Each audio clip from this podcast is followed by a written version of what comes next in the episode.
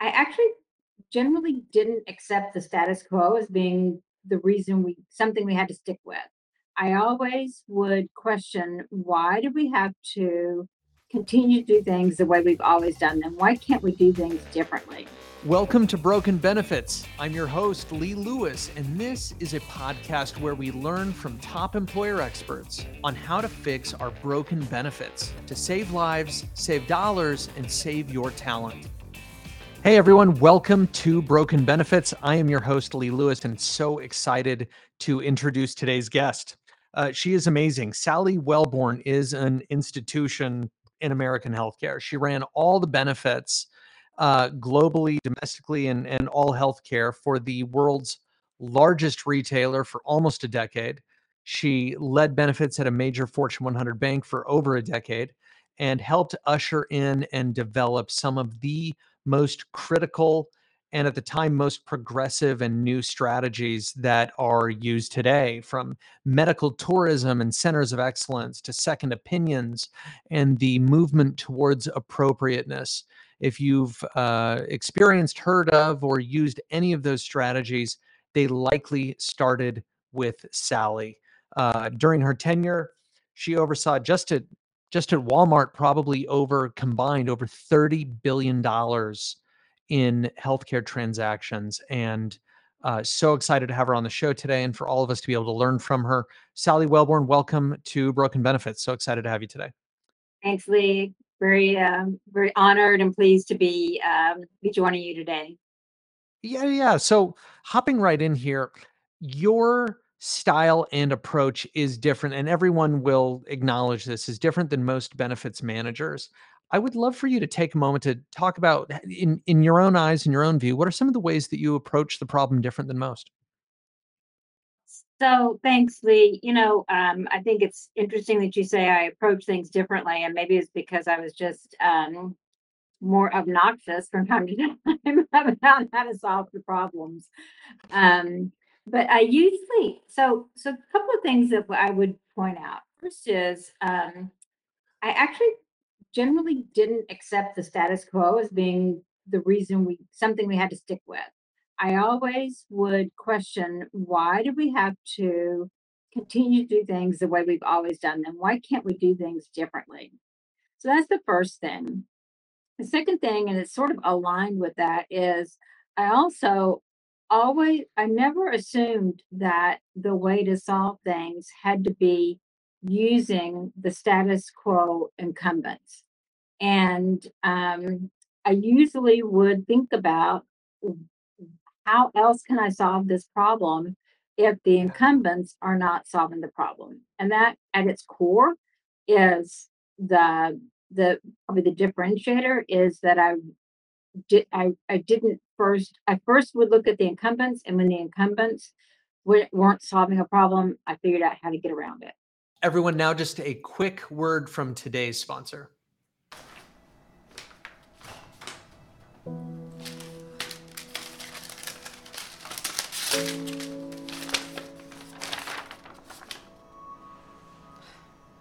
Mom, are you crying?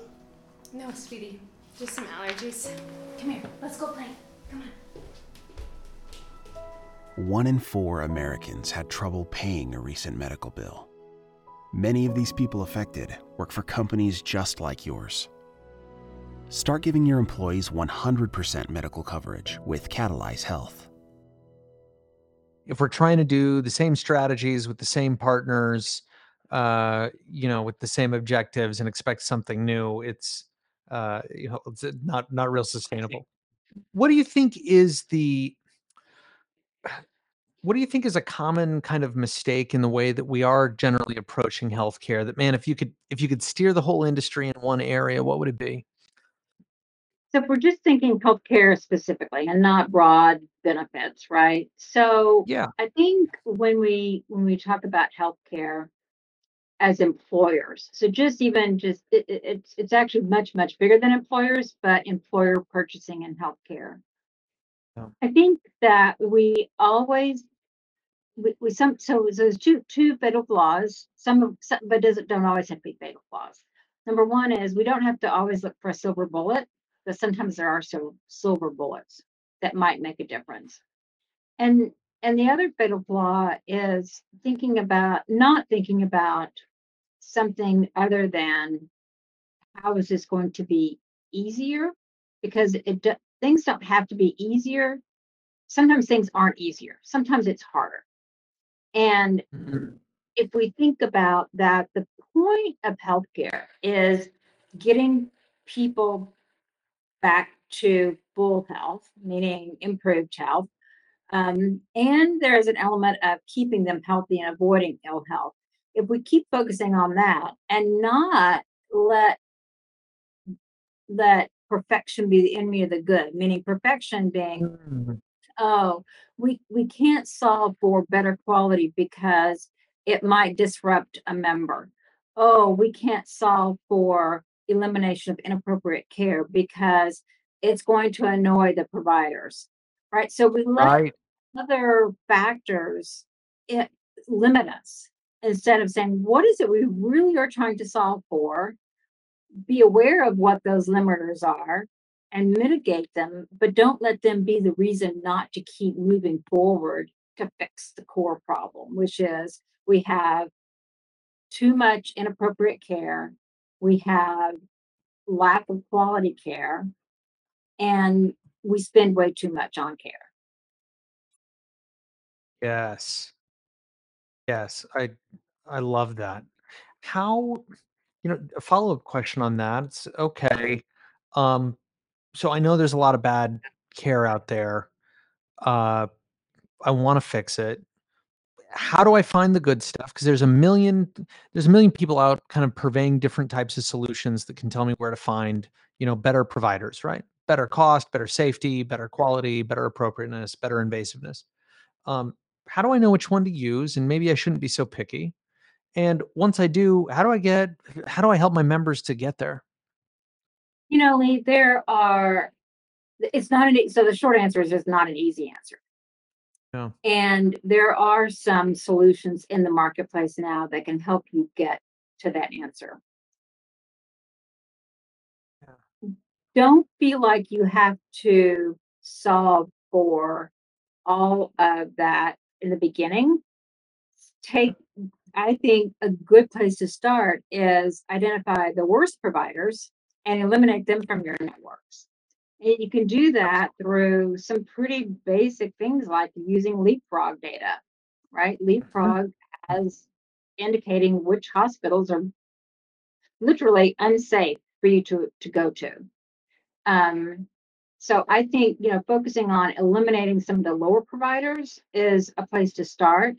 And then if you want to begin to be a, a little bit more intentional around identifying the higher quality providers, there are solutions that are out there. And I, I'll give a few, but I don't want to imply that these are the only ones because this is a rapidly evolving marketplace and someone might see this presentation six months from now and somebody else has come along. So don't, don't infer that this is all that there is, but there are companies like Embold Health that can create lists of better providers in a marketplace. Garner Health, similar kind of a solution.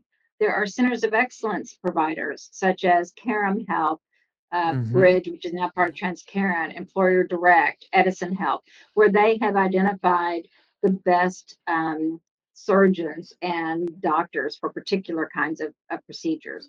So, so there are organizations out there that can help you identify the best in class providers.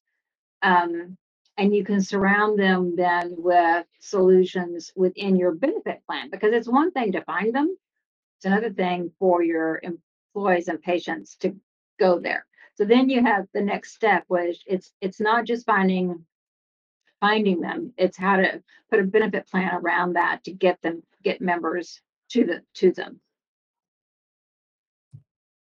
Right. What, you know, what did you do? You had arguably the most challenging population to try and educate and steer. Uh, you have uh, executives all the way down to the most entry level of entry level. Uh, you're not a concentrated population. You're everybody knows you're in every city, every town, every rural jurisdiction. how in the world do you engage and communicate to a population like that? So you're speaking of my time at Walmart. So the Yes, I'm referring, yeah. yeah, and so at Walmart, you're 100% right. And so the the challenge is how do you make it so that you don't have to communicate? This is one of those things that I've continued to learn and struggle with, to be very honest.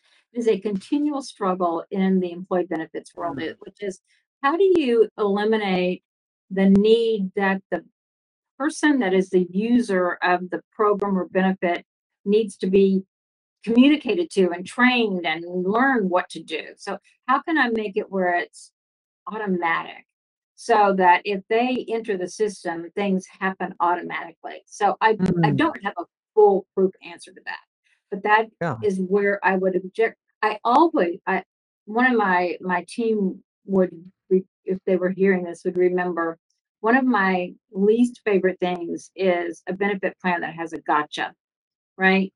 Oh, if you Yes. had read that, if you had read that email I sent to you or that postcard I sent you, you would have known that if you go to that provider over there, it would have cost you less money. Well, no, we can't have a system that requires users of the system to have to know every rule. Like, does it not annoy you when you didn't know the rules around your cell phone service plan, right?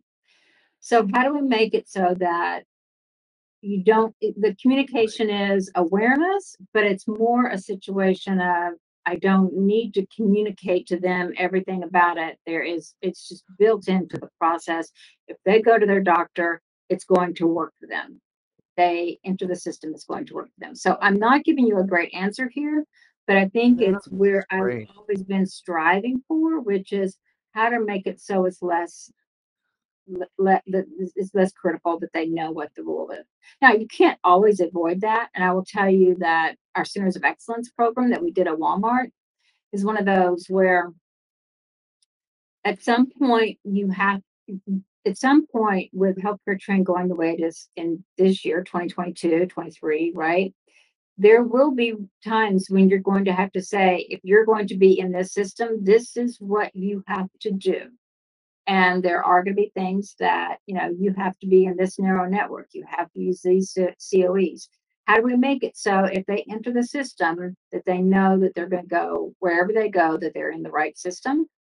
It's going to be a challenge. It's going to continue to be a challenge. We learned that through our coes um, giving people a choice incentivizing them works a while but at some point you have to make things the rule. And if you break the rule then Right. yeah there's a gotcha but you try to avoid those Well, sometimes, uh, you know, in the world of carrots and sticks, I sometimes characterize it as um, forget carrots and sticks, just build corrals. so you're just you're just walking through. You can throw some carrots in there if you want, that's fine. But if if you just know where to go and and make it so that you can't go wrong, um, not to take away people's autonomy, but honestly, sometimes I just want to know where to go. And that's yeah that's way better than anything else. Is I just I don't want to have to think about it. I don't want to have to learn it. And that's what I'm that's what I'm hearing from you in terms of yeah, like make it make it good design. A good program can be an invisible one. Um, so that we don't have to communicate it. I love that. If you make a smart enough system, you, your users don't have to be that smart. You're, you know, you help to spot a ton of these major trends. You, you even created some of these. How how do you spot trends? What's your process? And I know some of it's just luck, but what process do you use, and how do you identify something that you know is going to be hot? you know um i don't think that i ever look for what's hot Okay, and i i don't i i think if i look back at the things that i did what i did was um I identified two, two, two alternative paths. One is I identified something that needed to be fixed and I went out and created something to fix it. Or two, I heard about something that was unique and different and I thought that it might be something that could make a difference. So I was, I was, so it was not like I was, you know, identifying something that was already a wave, right? And saying, mm-hmm. oh, that's really one of those waves that's going to make it all the way to the shore. I was actually looking for what's out there pretty far deep that's beginning a little ripple that I think has the possibility of making a real difference. So I'm going to stop on that analogy because I'll butcher it here if I go any further with it. But here's the example I'm going to give on that. Uh-huh. I'll give two examples actually because they're so pertinent. One is uh, consumer directed healthcare. Yep. And so there was this guy, right? Tony Miller is his name now. I'm not, I, I, you know, people know his name now, but at the time nobody knew his name really. Tony Miller came, happened to come to us when I was at Wells Fargo and said, I believe healthcare is broken and I believe I have an idea about how to fix it. And I believe that consumers being a part of the solution is how to fix healthcare. And I and my team listened to it and you know we walked away and said that's a that really makes some sense to us. So we we we kind of you know did some due diligence and then we started testing it and trying it and we learned from it. It seemed like and so i mean that was the beginning. This was in you know early 2000s probably. Hmm. yeah early 2000s and we we tested it and tried it and yes it was the beginning of a wave that was a that is continues to be a trend. I Mhm. will say in retrospect that some of the early ideas about what it was supposed to do got um, completely messed up messed up by um, impacts by changes that were made by IRS rules, by the federal government getting into it, by a lot of other things that Mm, caused by employers doing dumb things with it. mhm. Um, so in the end, I, while I take a lot of pride in the fact that we began, we were part of the few, the the handful of companies that began that, that trend. I think in retrospect, what we learned is, um, interesting in that sometimes you can start things that seem good on paper. Um, but if they're not wisely managed, they can really go awry. Uh, yeah. and but it doesn't it shouldn't make you stop trying Right. other so i think that's the number one thing the number two example i would give then is transparency Yeah. so that was another one where early on um, and i will give our colleague sean levitt may rest in peace uh, Yeah. credit for um, really quote shining the light on the fact that this you know this lack of transparency in healthcare we all knew about it but he was passionate about really eliminating some of the opacity. And and because of his drive a company called Castlight was created. And that was the beginning of the transparency move. And so early on when i was hearing him talk about it, it was like that makes so much sense. And it again continued down this my intent at the time was that people could be consumers of healthcare and consumers could really change healthcare. So, you know, that was the beginning of that trend. It was, you know, we, we, our probably, you know, every time, you know, my employer would, would do these things. And then it, when we did it, I would get the early indications of success and I would become pretty vocal about it and share it with my colleagues and friends and probably helps, you know, drive Mhm. that, that wave, so to speak but you got to continue to look and see is it working is it not um what we learned was that transparency on cost alone is only is only a piece of it it doesn't solve everything what we learned is that and this is what i have really come to learn over the last five or seven years which is that people can be consumers patients it's very hard for a patient to be a consumer so human, you know, so people, when we're making our decisions at open enrollment, right, we're pretty rational. It's money, it's dollars and cents. It's it's a pretty rational decision, and we can be a pretty good consumer. I mean, the data would show us that you can be a pretty good consumer during open enrollment. Yes. When you're a patient and you are at the point of, first of all, you're you got a, you know, something wrong with you or your family or something, right? That's right. So are you really going to be thinking as rationally as Right. as you do in other scenarios. Number two, there is this this phenomenon, particularly in, in healthcare, around the fact the white coat syndrome, right? So when you're a patient, the asymmetry of knowledge, even though we give you a piece of knowledge, such as price transparency, the asymmetry of the rest of the world of healthcare Mhm. knowledge is so out of whack. It's it's almost impossible for a patient to be a true consumer. And so that's coming back full circle to what I was talking about earlier, which is how do you just Mm. Put it in front of me so that if I enter the system, I don't have to make all the decisions That's right. that I'm being I'm being directed and helped. You know, if I want to make decisions, if I want to make choices, right? That's great. But when I don't want to make choices, I don't want to, you know, or I'm uncomfortable with or don't feel uh, fully, um, you know, I'm not comfortable with it, then I, I just need to have somebody help me figure it out. That's right. Almost make the white coat syndrome work for us. I was jotting that down as a thought of, hey, if we can empower, you know, through say primary care or or other providers, maybe through telemedicine or whatever it might be, if we can empower those providers who are working with people and solving problems to refer to the right kinds of places and value it could it it it almost can can fix that because you're right we're we're not making that go away anytime soon what do you think are the biggest opportunities that you're excited about today? What are what are uh, some of what's coming next? So that's a great question. Um, I think what is coming next, I, I mean, this is going to sound very, this is going to sound awful, but Yeah. I actually think the fact that that there's a, a healthcare cost trend increase will cause employers to start looking deeper into their health plan and into healthcare. So what I'm excited about is the fact that there are solutions that are there are ways to fix, not fix, bad word.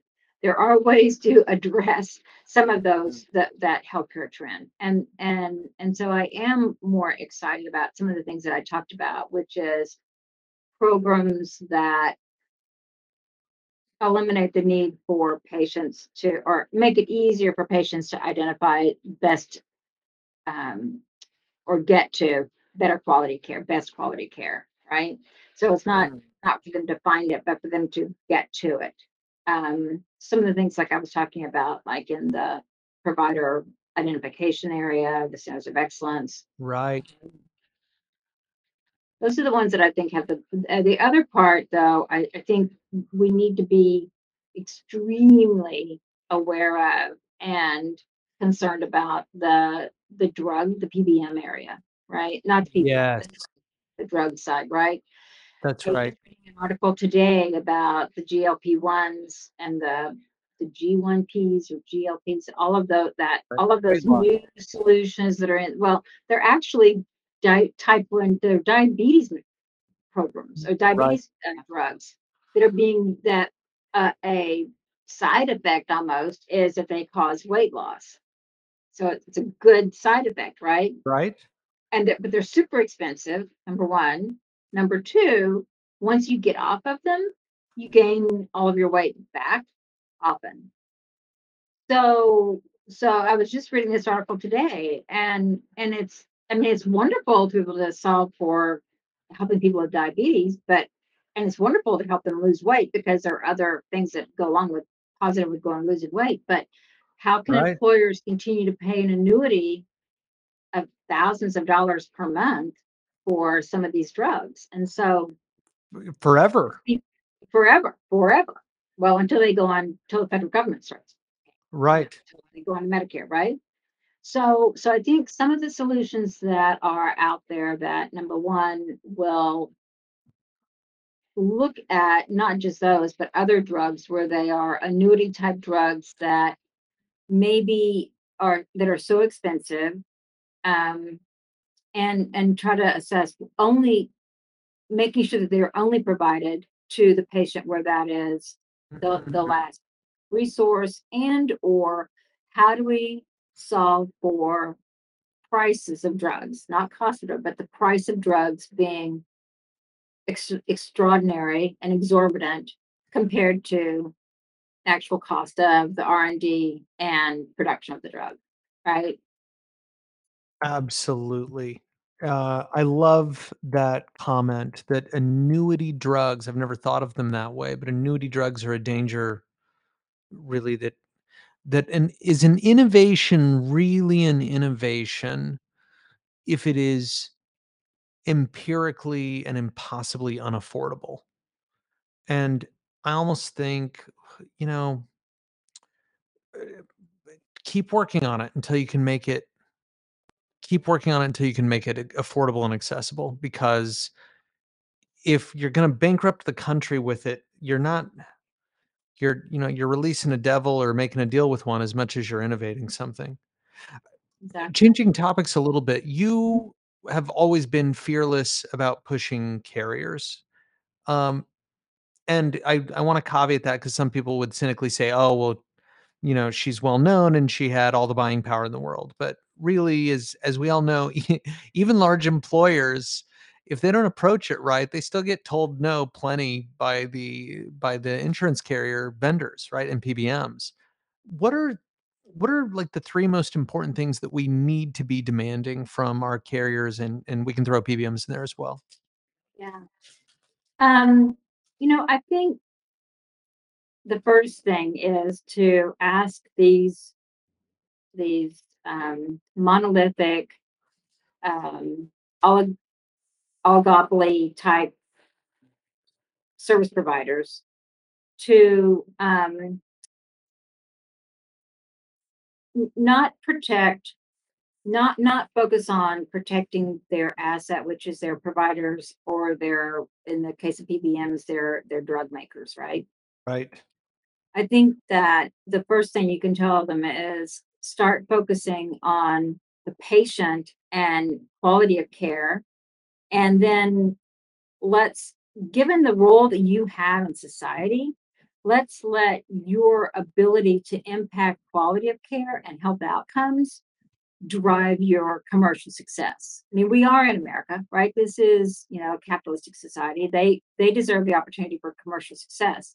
But let's flip the flip the reason that they need to be rewarded for commercialistic commercial success by having better quality. So can we challenge them to focus on quality and not just shareholder value? Can we challenge them? I would challenge them to stop protecting their their provider networks because they are not helping the situation. Mhm. And the third thing I would say is I experienced this personally directly, and that is that um, most health plans have account managers that are on the ground talking to their uh, their customers. Mm. And the account managers, to be honest, are rarely listened to because they are just a voice for their customer and the customer is not listened to. So that's the other thing. I, I used to just rail on the health plans about, I told your account manager about this. Why aren't you listening to your account managers? I was an account manager and talked about it and they didn't listen to me. So I think that is like the other thing. But the other, so here's the thing, right? Just you can't stop asking for things from the carriers. Keep asking for them. Don't don't don't just say, "Oh, the carrier said no." Like, okay, well, keep asking because Right. they it, it, it can't just be a few of us that that ask. It has to be everybody asking for it. Everyone, now just a quick word from today's sponsor. Lemonade for 50 cents. It's for a good cause. This situation seems terrible, right?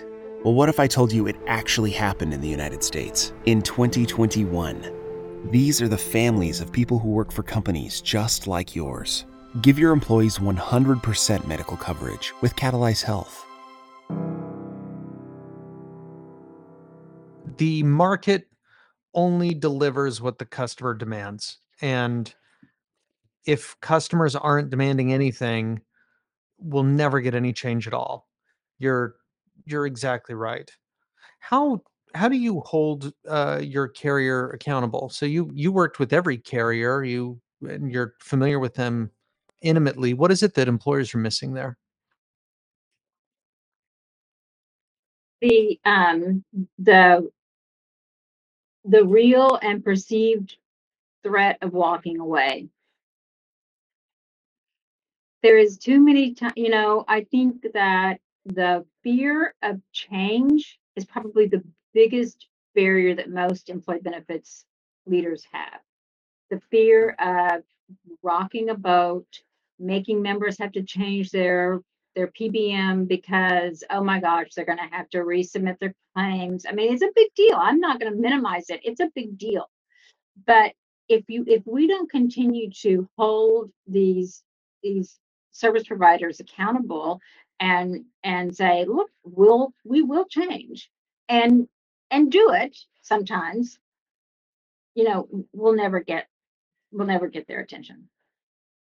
A great point. Almost uh, that everybody should always have their alternative ready to go. Always. You know, exact exactly. And um it's it it's it's fraught with danger because I remember I can remember two really, really distinct ones, one with with Walmart, one with Wells Fargo, both where I was making a bold move and trying to eliminate a big incumbent. And um things happen, right? There are business relationships that come come back. And you know, as much of a bully as I wanted to be sometimes, sometimes there were bigger bullies. And and and as a benefits leader, sometimes you just have to go, okay, you know what? This is a business decision. And if the company wants to continue to spend X millions of dollars more because there are business reasons on a different part of the business, okay, I can understand that. But you, you can't don't don't assume that that's the problem first. Try for the change first. It's great. It's terrific advice. A lot of people don't realize that when you're a huge employer, it's sometimes a, a disadvantage to innovation and agility. It's like, oh, well, if I was a small employer, I could try that. But because I'm big, you know, and small employers never get this. How do you, as a large employer, run small tests? And and and still maintain some of that agility. You you were famous for being able to do so as arguably the most encumbered large employer in the country. So interesting, that you say that because truly, we rarely ran tests and pilots because it was almost always as hard to implement something, you know, nationwide as it is to just implement something for a small fraction. So we typically, I, I, I, was not a, we weren't big, we didn't run pilots often. I mean, from time to time we would, um, by you know subsetting geographic areas or things like that but it It's it, it great. wasn't like i was doing a lot of test and learn um Yeah. So how did did. you how did you try something new then? Because I mean, when you're trying something new, a non-zero percentage of the time things go horribly wrong, and you obviously would have needed to protect against that. How did you bring these kind of new strategies to light when, you know, it was going to hit the whole country simultaneously? so i think um the, the the thing to keep in mind is that and i i will admit to not always being perfect at this but once you get so, so you have to i mean every every benefits leader has to get approvals for whatever you're going to do if you're going to do it nationwide right you got to get approvals Sure. so the best defense is to make sure that your executives know everything that can go wrong now Mm, that's where so if you if they know everything that can go wrong and you're watching for those things that can go wrong and when they do start to go wrong then you quickly pivot right this is great Mm. advice.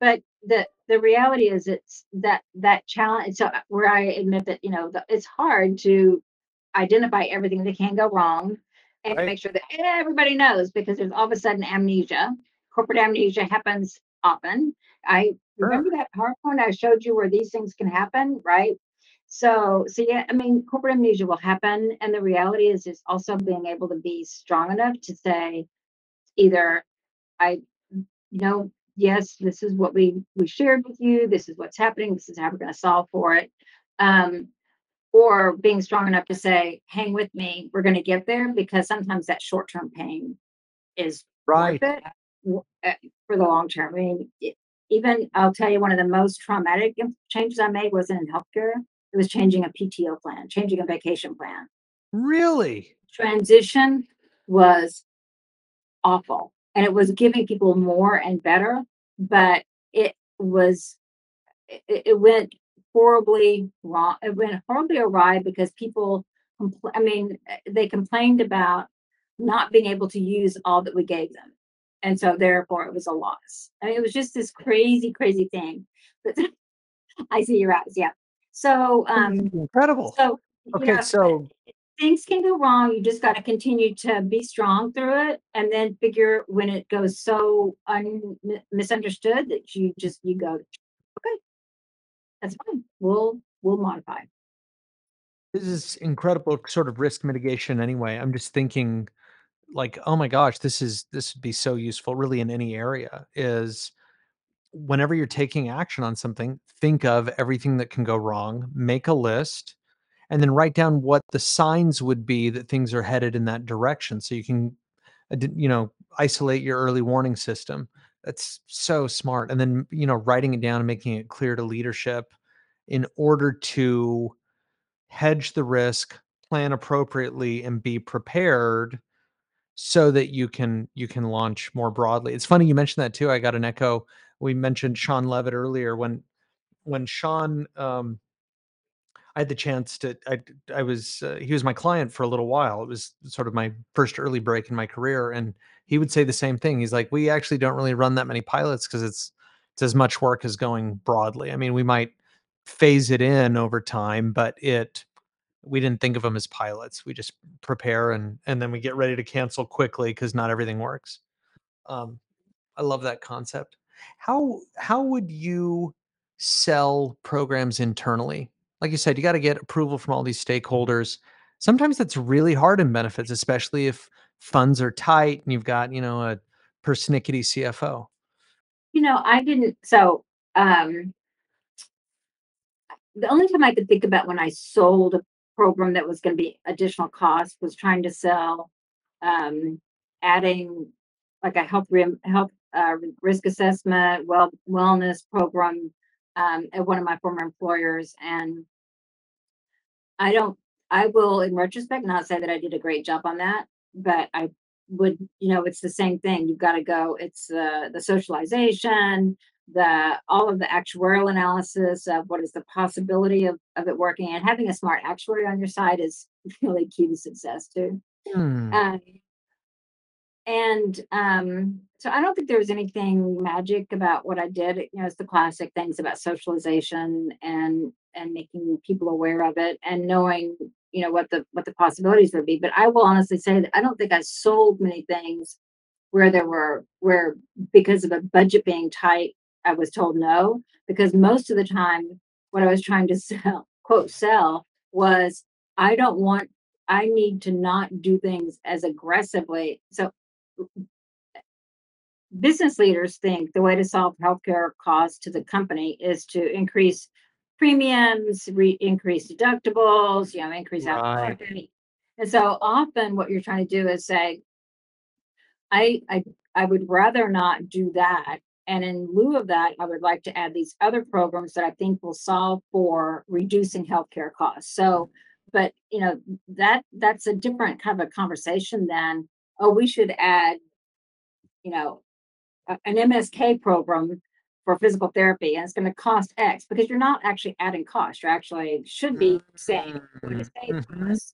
by doing X, and it's not an added benefit. Now, that's not true if you were adding something like, say, company paid child care or Sure. yeah, there are a lot of other benefits that cost the money. But if you're doing something in healthcare, Right. not a big an ad- additional cost because there's going to be a concomitant reduction in overall cost. I think people miss that a lot. And I think that's brilliant. It's saying, look, rather than saying, hey, I, I really want to put in this transparency program or I really want to try this center of excellence program, um, it's going to, how much will it cost? Like you've already now gotten yourself into a debate. Like you're playing tic tac toe and the other, you let the other person go first. Like, no, no, no, no, no. It's, hey, costs are going up this much.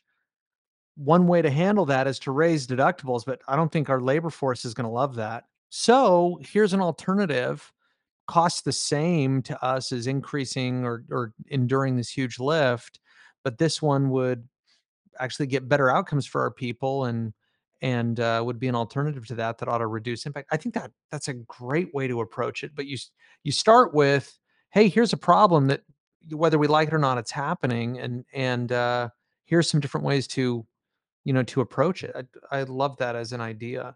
What um, how do you get kind of the I don't know, did you ever have to talk internal leaders into, you know, taking on more risk or allowing you to be able to take more risk? And how how do you manage up in that way if if that's something that you had to do? The the short answer is yes. I I I did have to um get our leader get leaders to um, align with taking risk and and sometimes taking risk it, it it typically was around something like taking a um a risk to change from one PBM to the other because in their mind that was a huge risk right Right. so I think it comes back to this same the same comments around, you know, ensuring that they know of all the the liabilities, of uh, potential liabilities, et cetera. And so you're you're working through that. How do we choose a good vendor? Oh, sorry. Yeah, go ahead. I was going to say, how do you how do we choose a good vendor? There's a million of them out there. What are the ways that you sort of sniff out those that are going to be successful and that that can make a difference? So I think for the first of all, um, uh, having a good actuary on your side, and when I mean good, I mean someone who understands how you think about things and how you want them to think about things. Because actuarial science is actually not science; it's actuarial art. Um, to be honest, and um, there's a lot of different ways to think about things, and so be sure that your actuary is thinking about things the way you want them to think about it. Um, I think that um, you are looking for it, it has to be something that you can intellectually just get your head behind. This makes sense, right? And Right. the way that they do their business makes just makes sense and it feels right. And then make sure that there is a cultural alignment with the way that they deliver their services with your organization. And then Mm, finally, the final thing is, and I would see, I, I recall two very, very, very distinct times that this came to play.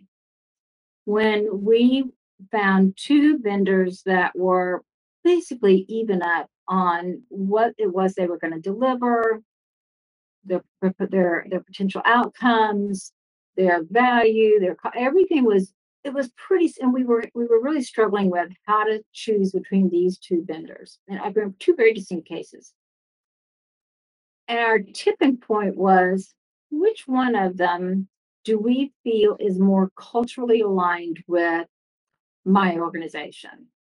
Where the Mhm. leaders, the executives at that company, I if I have a conversation with them and say, this is what we're thinking, they're gonna understand it. They're gonna know, they're gonna be they they will have already thought about things that way. So I think having a company that is delivering things in a culturally appropriate for your corporation, right? But Right. also the way they think at a business level is aligned with the way that you think culturally. I love that. And one of the main things that we ought to consider, and one of the last things asked in an RFP, maybe even never, is sort of the way that you think about business and the problem. That's such a great insight. I'm not sure that ever would be asked or answered appropriately in an RFP. It's one of those things you get in the finalist meetings. That makes sense. In the RFPs, you have some some person getting paid a few dollars an hour copying and pasting out of an answer bank. It's probably not the place you get it. Well, hey, this is this has been absolutely a treasure trove of uh, information. Thank you so much for your time today. If if somebody wanted to reach out to you or connect with you, you know, wh- where's a place where they can find you? I'm on LinkedIn every day. Okay, Sally Welborn, one L and two L's in Sally, one L in Welborn. Marvelous.